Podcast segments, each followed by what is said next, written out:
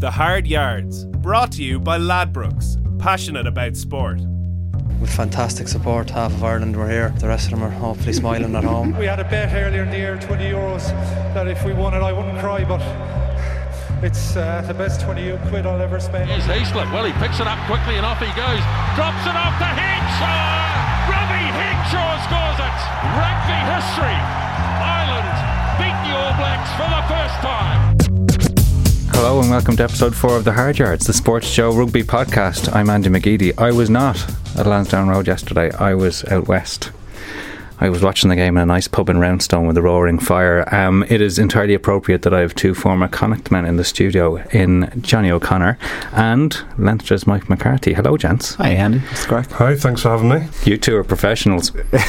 we've, we've worked together before. Yeah. And we've Pat McCarry here as well. Hello, Pat. Hey, how's it going? How are you? And Donncha O'Callaghan on the line. Um, from Worcester today, Donncha, is that right? No, I'm in Cork. I'm in Cork. I'm hiding up in my uh, my room from my kids. So. you, you have your own airline shuttling you back and forward at this stage. no, I don't. I don't. I don't. But it's uh, yeah, it's good to get home. Cork, yeah, a day in Cork, it's like uh, therapy. You know, just breathing in the air, get the tropical climate. You're ready to go. Yeah, that's it. Well, you missed out on the sugar rush. There was a lot of sweets flying around, and it's had an amazing effect. Yeah, those two don't need sweets. There's a lot of sugar. yeah. Where'd you watch the match yesterday, Johnny? I watched it at home. Yeah. So I, I, I, t- I took my own kids out for the day, and then I took someone else's kids as well with me. So I'd, I, I minded four children by myself for the day. I don't believe I got enough credit for that. And then Johnny, uh, did you ask the people? Could you take those kids? I did this time, Donncha. It was fine. It was absolutely okay. It's good. So Where did you watch it, Mike? I just watched it at home with the uh, with the family, so nice and comfortable on the sofa. Say something nice about the Connacht days with Johnny. Um, I know, obviously, I knew Johnny. I knew of the, the legend of Johnny O'Connor, Johnny O'Concrete, um, before we joined up at uh, Connacht. Um, I left Wasps the year Johnny joined. Um, and then we met up at Connacht in 2007. Uh, I was a bit scared of him, to be to be honest. At first, I'd heard the reputation. Um, you know, I I tried to give him hugs in the morning. That didn't really work, and I often saw himself in the corner of the gym talking to himself. Um, but uh, yeah, I'd say the the first the first year together was a bit rocky and uh, didn't really get on that well. But uh, then we had a, I think we had a fight in training. Johnny kicked me in the private parts, and ever since then we got on really well. And I'd go as far now to say he's he's in my top ten best friends ever. Yeah, well, obviously, uh, I heard a lot about Mike's reputation before I met him. You know, uh, another man that's known to speak to himself quite often in the middle of team meetings, irking certain noises in the background when someone goes. Nah! This could be the middle of an analysis session, and it's quite accepted over time. But uh, I think myself and Mike got on quite well. We had a few little uh, scraps of training, and then we found a we had a we had a little code word to break up a fight, which was penguin at the time. So if we are about to kick off, he'd say penguin smiling, and then there'd be no punches thrown or anything like that. You know, oh, but that, that's really cute. Yeah, it was good. So yeah, yeah, we had something in common then after we Yeah. had the fight in training. So yeah. Donncha, when you uh, when you think to these gentlemen, are they you know upstanding citizens or are they people who shouldn't be let near real humans. Oh no, they're exactly the type of fellas you want to have around your squad. When you're training and when you're on, they're full on and they excel. Like uh, just Johnny, when he came to everything in the gym, he was always cutting in, or sorry, cutting edge. He was ahead of the game. He kind of came from that vintage in Wasps where they were just they were just ahead of everyone when it came to conditioning, and I think he brought that back. And um, I remember him coming into Irish camp and just being so far ahead of guys, and, and, and same with Mike with conditioning and fitness. I remember fitness sessions in UL where he'd leave guys behind, but then when you uh, step off the pitch, they're the guys you want to have a bit of fun with and have a bit of crack. And I'll be honest, I'm lucky to have toured with them and enjoy good days and. Um, I suppose they're the kind of guys you want to be hanging around with. That's you know, in rugby sometimes there's a few nerds around the place, but you want a few guys that are a bit of crack, and the two boys are. Rossi. There's a- he's, n- uh, he's not here to defend himself, and and, He doesn't need to. He wouldn't be able.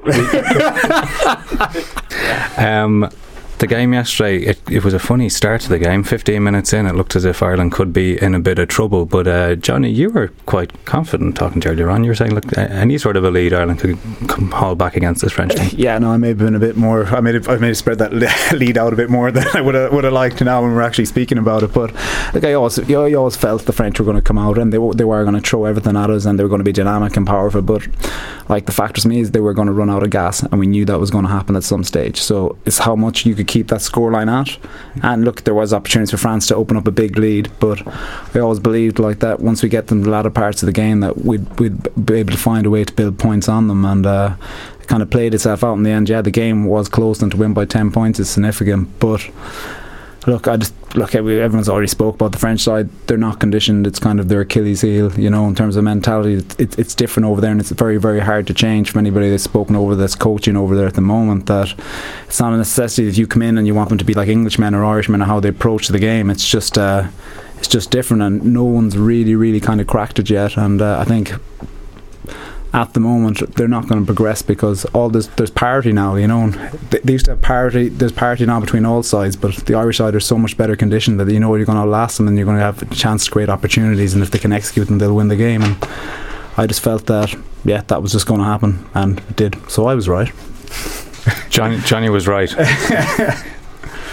you want to counter this, or did you feel the time when you were watching the game that you know Ireland were still going to come out on top no matter how well the French started? Yeah, no, I, th- I, thought it was a great performance by Ireland. They they played the conditions really well. Um, obviously, being at home, they would have liked to have started better. Um, and then after that Scotland game, I'm sure that was spoken about. You know, starting the game in a big way at home, getting the fans behind them. Um, but the first 20 minutes was all France, I think, and they, they caused Ireland a bit of problems at the breakdown. But for, for the 60 minutes remaining, I think it was it was all Ireland, and um, they played as I said, played the conditions really well. Um, I thought at the start of the day when I saw the rain, I thought that would actually favour the French side, you know, being the bigger, heavier side. Because um, I imagine the game plan for Ireland would have been to, you know, run them around as much as possible. As Johnny mentioned, they're, they're not as fit as Ireland would be. And, um, you know, you'd think that after 50, 60 minutes, uh, France would start, you know, giving giving penalties away and not being able to deal with the pace that Ireland were playing at.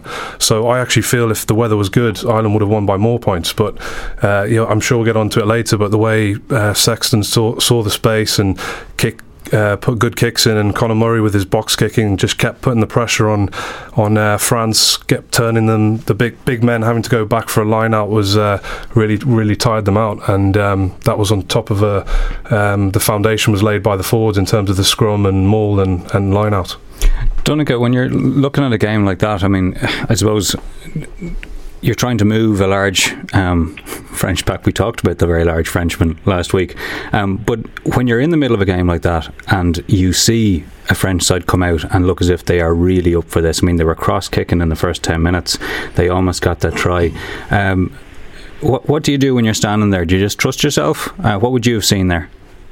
Yeah, you'd be nervous, of course. Like I'll be honest with you, you're right. It was an unbelievably physical game. It, like it was one of the ones you felt like having an ice bath at half time just watching it. It was crazy stuff. They were flinging into, into each other. I thought, I'll be honest, I was nervous watching it. Uh, like I watched it back and I knew the result. Our, our game finished, so I watched the last 20 minutes and knew the result, and then caught up with the last 60 there this morning. But I thought at times I know what we're trying to do, and we're trying to put them through the gears. And like the lad said, there, turn it into an area conditioning, um, kind of where they would fall off at the end. But there was times I thought we should have been kicking our points, and maybe three, six, nine, have the scoreboard taken over, and maybe hope they chase the game a little bit. But instead, you know, we took that scrum that time. I think that was a big call out of Rory, and, and thankfully Conor scored after an unbelievable hit up by um, Robbie, and so like we did get reward from it, and looking back at it, I think it, it did suit us. I think we did fatigue them, but it, uh, for me, it was just really risky. You know, I think I like just for myself. I like to have the scoreboard ticking over. I'd like to kind of get away from them and, and have them chasing the game, but sorry, I've totally ignored your question. The physicality was incredible by France. They honestly, they they looked um, they looked like men possessed. The, it, it felt like for the first ten minutes they didn't want to have the ball. They just wanted to D up and they just wanted to take the heads off guys as they ran at them. And uh, I'll be honest, that's what's been missing in French rugby. The little bit of you know, maybe in attack we want to see that, you know, passionate play, but in defence that was great to see that they were just, uh, they looked like they were, they they were put out and they were coming over to make a statement. So it was, uh, it was physical, and I'd say the lads will need a fair bit of recovery after it because that was a bruiser. Yeah, and it, like it was a very, very strong start. It took half an hour for Ireland to score, and they, they were turning down kickable opportunities. There seemed to be a game plan to sort of to back themselves in that corner, and that's where the Murray try came from. Um, it, you, it, can get a little bit boring saying how good Conor Murray is, but he is very good. But Mike, from your perspective, what did you see um, in, in in that try?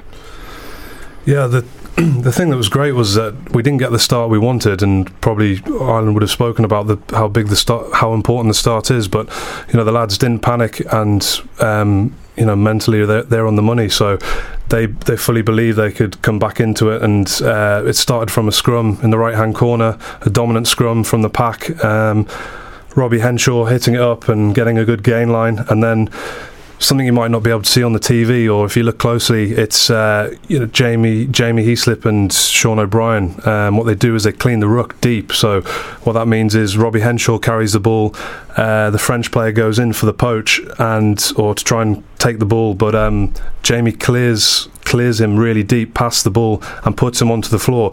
Something that uh, Donncha would be very good at, having played for Munster for years, and that's something they do very well. And um, you know that creates a, a, a, little gap and a bit of separation uh, with the defenders who are trying to get to, to be beside the ruck, and you know he does it so well. It's uh, it's similar to the way they scored against the All Blacks in Chicago when CJ Stander was getting up from a ruck and he actually blocked Franks getting in, getting into that position. And again, that's where Conor, Conor Murray made his snipe. So it was very clever play from uh, Jamie and Seanie creating the space for him. Johnny, um, Conor Murray is good. He's an he's an annoyingly big scrum half, isn't he? He is. Yeah, he's very hard to kind of uh, deal with when you're playing against him because you can't overcommit him because he's probably a guy that could possibly fend you off or would deal with you physically well and get the ball away and pop it off. Uh, like for me, when I'd mark up, and I'd always mark up in terms of how I can get out, I get out of scrum half, and how I'd line them up, and how like where they like to pick the ball up, and just like when I'm doing my own video analysis when I, when I did play.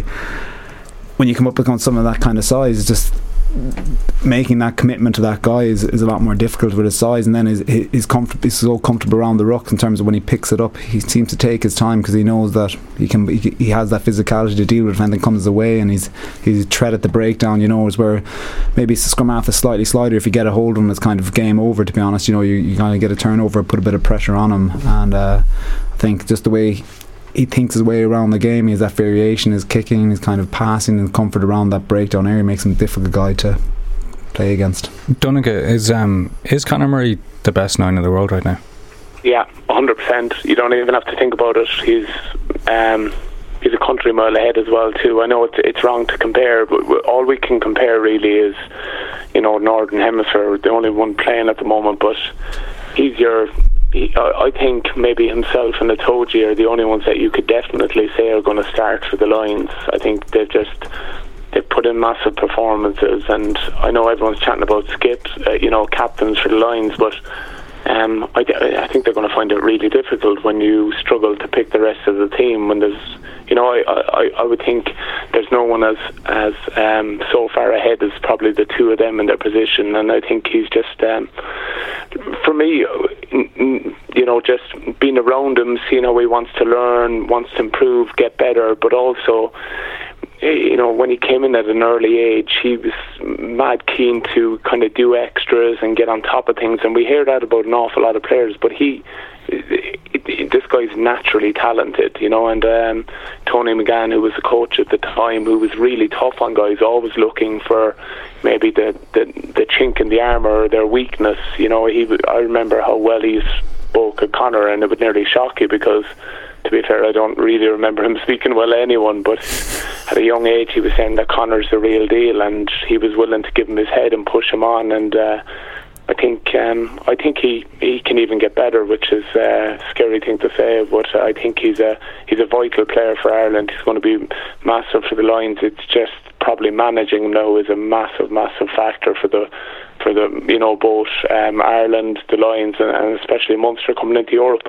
So, on um, I suppose on what turned into a fairly greasy day, uh, one of Murray's strengths is being able to organise what the team's doing and to put boot to ball at times when it makes sense. Not just box kicks, but Mike also the kicks that just gain territory and start moving people back up the pitch where you want to be.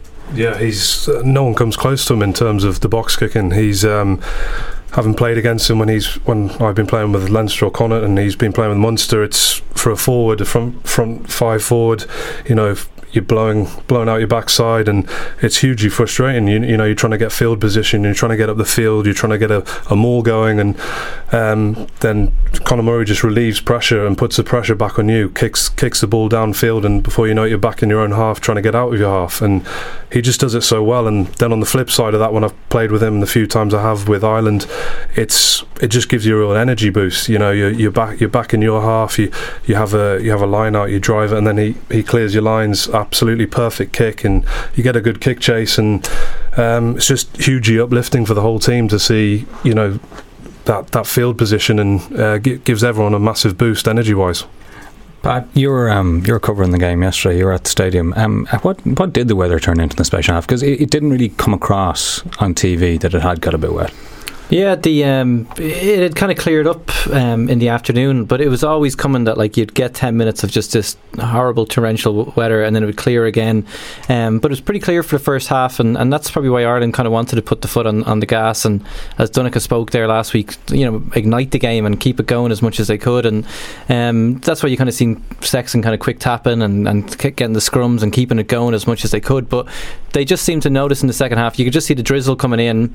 Um, this might sound like it's a, a first world problem, but it was coming in to where we, we were even we were typing on the laptops and stuff like that. So it was uh, it was making it very slick. You could even see the amount of kind of knock-ons as well, and and there was a lot of mistakes being made. So Sexton and Murray then had the idea right, forget about this. We're just here. We're going to win the game now. Like we're not going to. Let's just kind of get ahead on the scoreboard. Pin them back, put the balls into the corners, and you just seen some of the kicks that uh, Sexton was just having fun out there. And then and one of Murray's grubbers, I remember, into the right hand corner, and just even took a weird fortuitous right angle bounce right out just before the line. So um, th- they knew what they were doing. They were actually showing that they could attack, and then they could actually just win a game, sit back in the pocket, and, and kind of and control it from there. So it was good to see both sides of those games from them as well. It was. It did in the second half. It did turn into a just an old-fashioned Six Nations Mm. game. We are going to win this. We're going to keep the foot on your throat.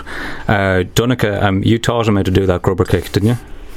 No, no, I didn't. I don't want to get over car- carried away with Conor. He, he, like he deserves all the mention he's getting, in, but I, I, I think um, we got to mention Tadhg Furlong as well. I thought he was amazing yesterday. Just for looking after set pieces, one thing, and he scrummaged well and lined out to Moz, but he, around the pitch he was incredible. And I think, you know, eh, Conor deserved man of the match, but you know the lads will tell you there. There's a guy eh, in the dressing room always that does kind of maybe a bit of great bit of donkey work that all the lads are looking over at, and they know, you know, that he's put in a special, like, big shift, and he's a special player. And, and Furlong's been incredible this year. I just, I was actually amazed with his work rate. I, on 73 minutes when they took him off, he looked like he could keep going, and you know, we just haven't, you know, he's just, um, he's really made that spot his own. And I, I think, you know, what you want is guys coming in and throwing it down a bit, you know, so that the next tight head comes in, there's more required out of them, and he really has, um, you know, taken that position and uh, and brought it really on. I'd be interested what Mike thinks. He trains with him all the time, and you know knows him really well. I, d- I don't know him all that well, but he, he just seems phenomenal. Sorry, Donncha, could I just say that um, in our game last week against uh, Dragons, um, Rossi made a 40 metre break and the game wasn't on TV, so I think he's still chas- chasing Tiger anyway. Yeah, was there a burger bar behind him?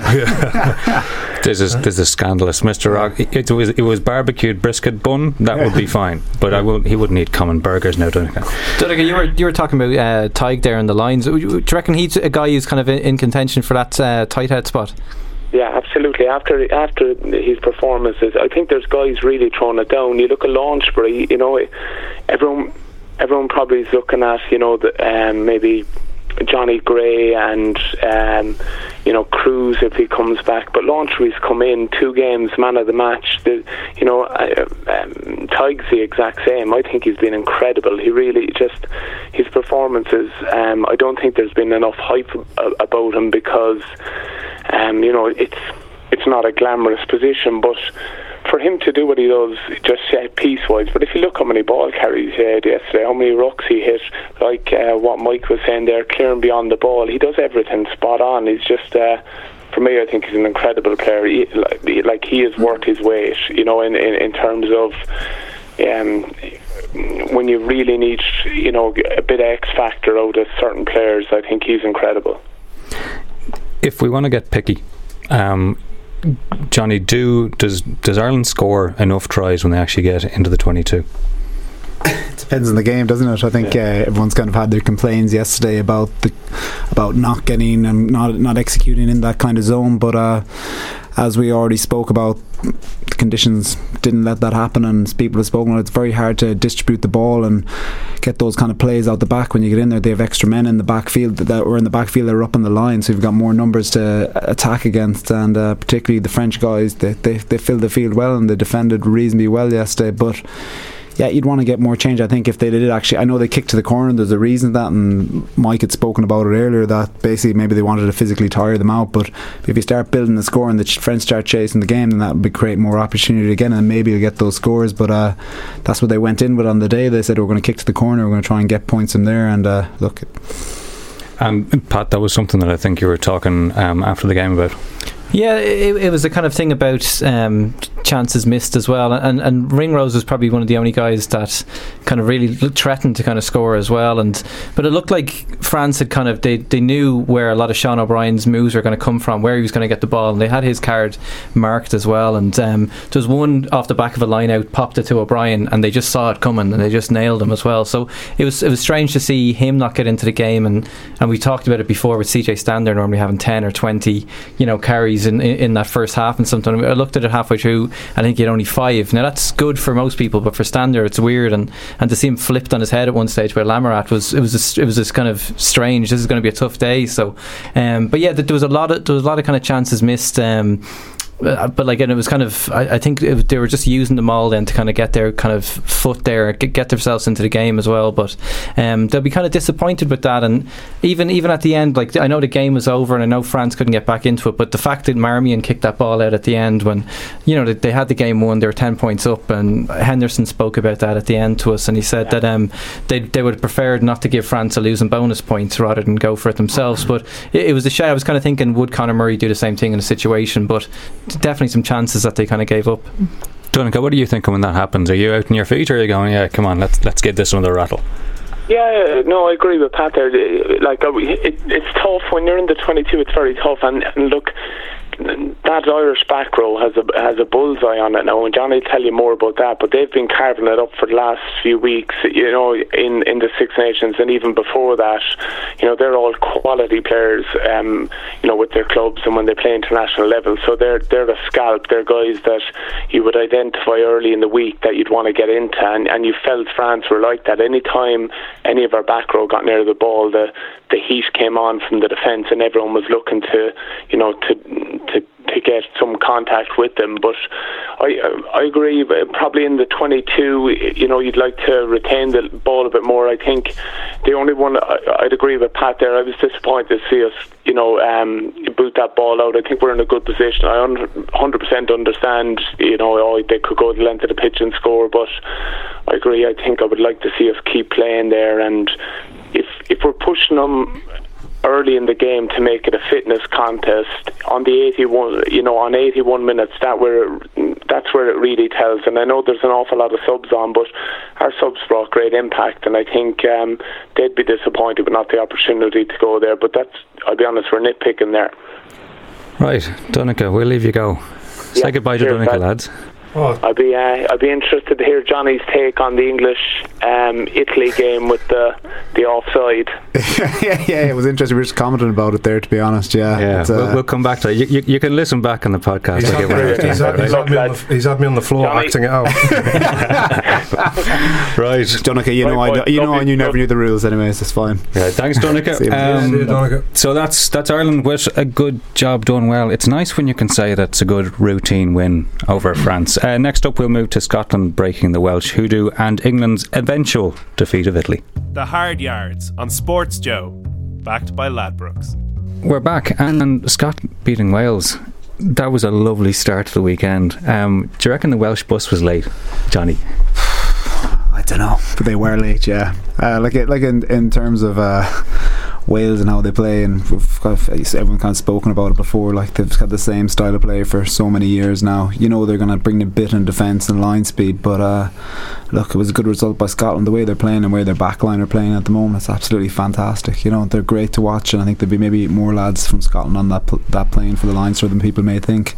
Yeah, I mean, if if they didn't actually have to scrum, uh, this rugby would be in, in, a, in a very good place in Scotland. They're, they're brilliant to watch. I mean, Stuart Hogg work work setting up well. Firstly, tries, but even the bits that weren't that attack down the right hand side, yeah. that was brilliant. The Grubber Taru, I mean, he's electric. Yeah, Hogg is. Um, he's. Uh, yeah, I think uh, Donncha spoke there about players that are nailed on for the Lions. I'd say Hogg has got the 15 jersey. He's probably wearing it to bed already. Like Yeah. Gatland's probably sent it to him in the post. Like he's he had an amazing game. Just the, the sort of soft hands for that Visser try, and then uh, just the way he. It's like he's playing at a different speed to everybody else. He's like supercharged, and, and then to be able to stop and grubber through as well. And uh, it sat up nicely. It was almost like Bowe um, how it sat up from against Wales, the Millennium Stadium back in the, the Grand Slam year.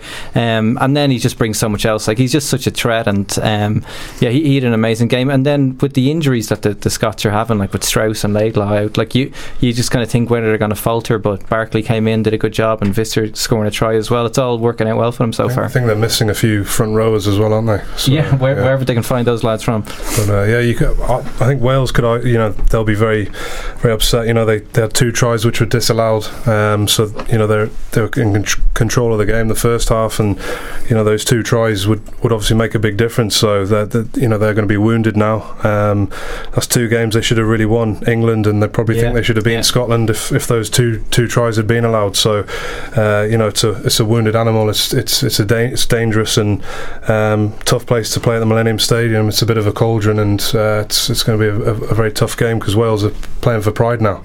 Yeah, yeah, it, it, it is kind of not going to be easy at all. Like I know, like um, there's talk about Ireland maybe possibly being favourites for this game, but to go and, and play in, in the Millennium Stadium or the Principality, which is it's now getting called um, on a Friday night, and they'll probably close the roof as well. It's going to be really, really tough. Um, and but it won't be fancy as we spoke about. We know what they're going to do. They're just going to bring it, bring bring the fight to Ireland, and um, we've fallen down there before in the past, and it, it's not an easy place to go at all.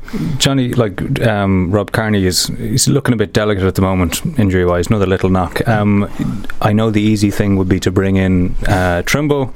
You move Simon Zebo to fullback. Is there a Connacht based alternative possibly? Of course, there's many.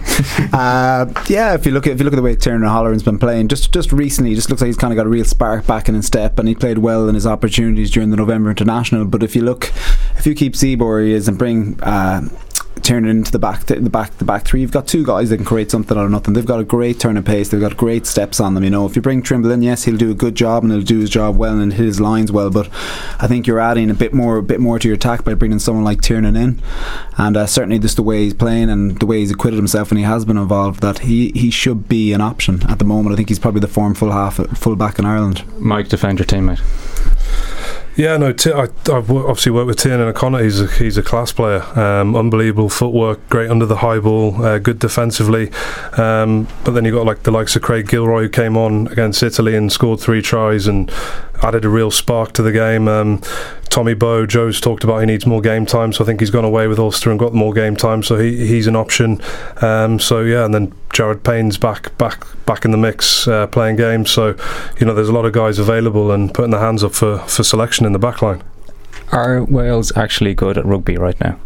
You don't, you don't give him any ammunition do you Well, that, well, that's it. Because in theory, this is a good result for Ireland because it knocks Wales out. But does this actually lead Wales to change what they're doing? in an effort to freshen things No, I, up. I, I think they are a good side, and they'll believe they they'll believe in what they're doing, and you know they have played the, the same kind of game for, for for a number of years, and you know in attack, Johnny's alluded to it there. It's s- keep going the same way around the corner, around the corner.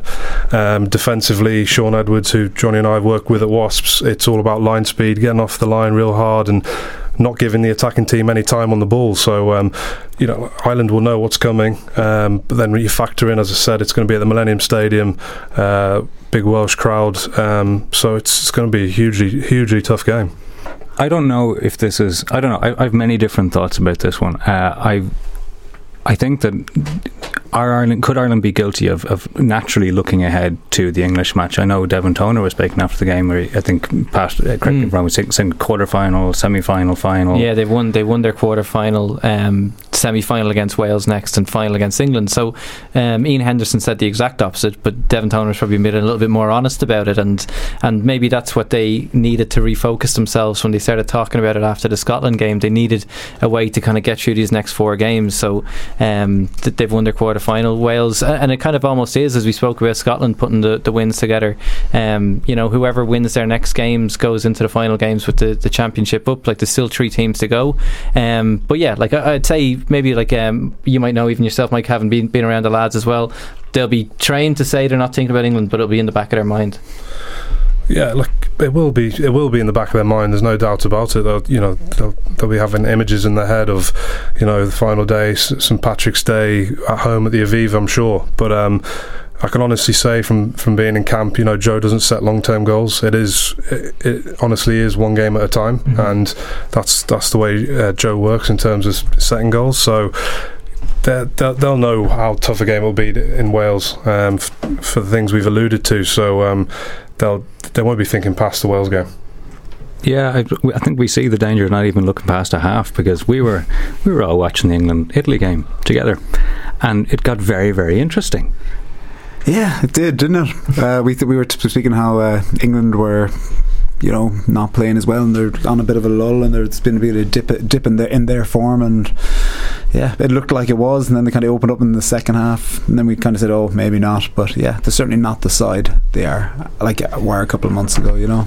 we saw them like even last year, last November against Argentina. They were put, you know, brought close, and so far every game, even against an Italy side that have been getting shredded by everybody, they kind of they were up against them. They were, down at half time and 17-15 for a long time in that game. So um, it's a funny thing to say, probably like the, the George Best thing. Where did it all go wrong for England? How come they've dropped off a little bit? I, th- I think today that England just probably underestimated Italy. They Yeah. um, they obviously were an- analysing the game. uh, Ireland playing Italy the Mhm. few weeks ago, where they absolutely hammered them, and you know England England won number of games on the trot, whatever it is, and England playing at home. Um, I, th- I just think they underestimated Italy, and you know Italy can be frustrating to play against. Um, they're you know they're, they're big and physical, um, and maybe you know they just took took their foot off the pedal in terms of their preparation. Um, and I'm sure it will give them give them a bit of a fright, and Eddie Jones will get into them, and um, yeah, so they'll have a t- they'll have a tough week uh, analysing that one. I'd say. It's funny for someone like Dylan Hartley, isn't it? Who a lot of people thought might have been rested for this game. Uh, Jamie George might have been given a chance, but he was probably put back out there to prove prove himself again. And, and he again didn't have a great game. And George came on, set up a set up one try and made a couple of good carries again. So he, the pressure is still on him, I suppose, going into the next game. Yeah, it is. Yeah, in terms of how, how he's been playing and stuff. Yeah, Mm. you're right. That he- he's not putting the performance you'd expect of him Yeah. to obviously start for England. Never mind, kind of lead, lead the team. And uh, look, I suppose when it's easy when there's no there's no one chasing your tail and there's not many opposition, but when there's someone on your back, you Mm. know, things change. You know, mentally you, you're maybe a small bit too fr- bit, bit bit frail, and he seems to be at the moment. He's he's not put a, a convincing game together just as of yet. Yeah. We move on to my favourite section of the show, Pat's Pro 12. And we have someone in this room who played this weekend. Um, how's the sugar is still in the system. Um, how did that go? Or are you just thinking back to uh, Rossi's unbelievable run? Yeah, that's that sticks out. I'd just gone off and uh, was sitting on the bench, and I couldn't quite believe my eyes. But I saw Rossi going off on a 40 metre break. So no, that was that was pretty impressive. Um, yeah, no, like Leinster, we're missing. I think it's 20 players away on international duty, which is great for the club. And uh, the young fellas this season have been been unbelievable. Um, I mean, I could name so many names, but it would take take a while. But uh, they've they've really stood up this season, and we saw that starting last season when we were we were kind of out of the Champions Cup and we played Bath at home at the at the RDS, and uh, the team was really mixed up with the with the younger guys started started and. Um, we beat a pretty strong Bath team, and the young guys that that was kind of the start of their progression, and they really have progressed and taken their opportunities. And uh, we lost to Dragons away the last two seasons, and um, the, the, yeah, as I said, the young lads, uh, tough place to play, uh, small crowds. Not very nice pitch. wasn't on TV, and yeah, the young lads were fantastic, and uh, it was a good. It was a good win for us. Yeah, the pitch was sandy, I believe. Yeah, there wasn't much. Uh, there was no grass on it, so uh, the weather actually wasn't bad. Uh, but yeah, the, the it, was, it was a sand a sand castle. Sand, sand, a beach, kind of like a beach, yeah. Beach, that's Yeah. the word. It's a big sandy Yeah, place. Yeah. Yeah. Yeah, it was. Um, we, we kind of spoke about maybe about lads who kind of they, they're doing all they can. Even someone like O'Halloran is doing all he can in this kind of window um, that he's off as well. And uh, Jack Conan's another guy who's, he's done great. And I kind of think if he had had had another couple of games at the start of the year, he probably would have maybe been in the mix to be in that Ireland uh, match day 23. Like and played a couple of good Champions uh, Cup games there, and, and he he did well again at the weekend. And um, and then another lad who actually we spoke about Marmion again, and kind of maybe not having that attacking kind of push, but uh, Luke McGrath, like he, he had a good game again there, and he, he's doing well. Had a good partnership with Ross Byrne on the night, and uh, Conan and, and, and Luke McGrath. You know they'll come into Ireland training camp again, and um, yeah, like I suppose it depends on how fr- fresh the bodies are, but they're doing well, but they, they still might not get there. But uh, the big thing about it, um, Leinster, they're just putting in some big big performances and getting some racking up a lot of points and uh, Munster kind of slipping up then as well um, they're all of a sudden top of the, top of the group and uh, top of the table and everybody's talking about Munster and rightly so because they're having a great resurgence but there Leinster quietly often climb to the top again and just put the results together so that's that's happened again for them but uh, I was, I was I was a bit disappointed I didn't get a try because I I don't think I've scored in my four seasons at Leinster. so I've been scoring a lot in training, and you know the lads have been raving about some of my tries in training. I've heard but, that uh, I've heard talk in the grapevine uh, just yeah, I haven't been get, getting any in the matches, but Yeah, they're, they're not on video, those training tries either, are they?